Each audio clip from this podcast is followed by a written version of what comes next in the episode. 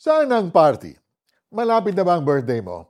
Madalas kasi tayong makarinig ng kantsaw tulad ng Saan ang Party? O Kailan ka man ilibre? Tuwing darating ang kanyang okasyon. It's a big expense to treat people even if you limit your guest list. Now think of Zacchaeus' encounter with Jesus who was passing through Jericho. Dahil sa dami ng tao, umakyat si Zacchaeus sa taas ng isang sycamore tree, ang kanyang lookout place, para makita niya si Jesus.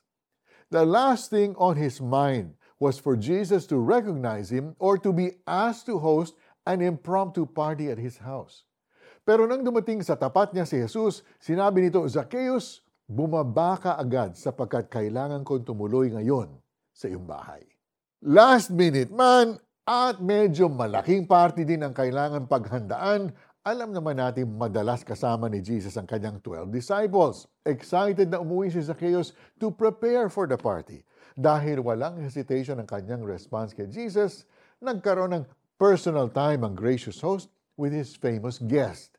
Napakagandang heart message ang tinanggap ni Zacchaeus na naghatid ng kanyang kaligtasan dahil pinatawad siya ni Jesus.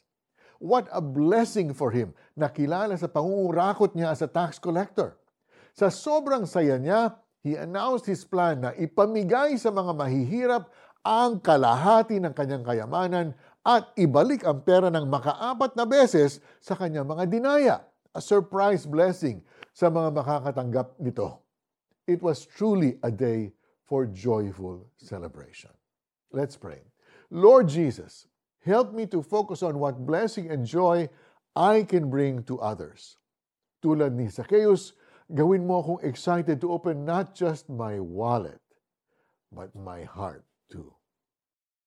Kapatid, how would you prepare kung sakaling sabihin sa iyo ni Jesus that He's coming to your house today? Anong blessing ang gusto mong matanggap kapalit ng iyong hospitality? Or would you feel happy just having Jesus visit your home?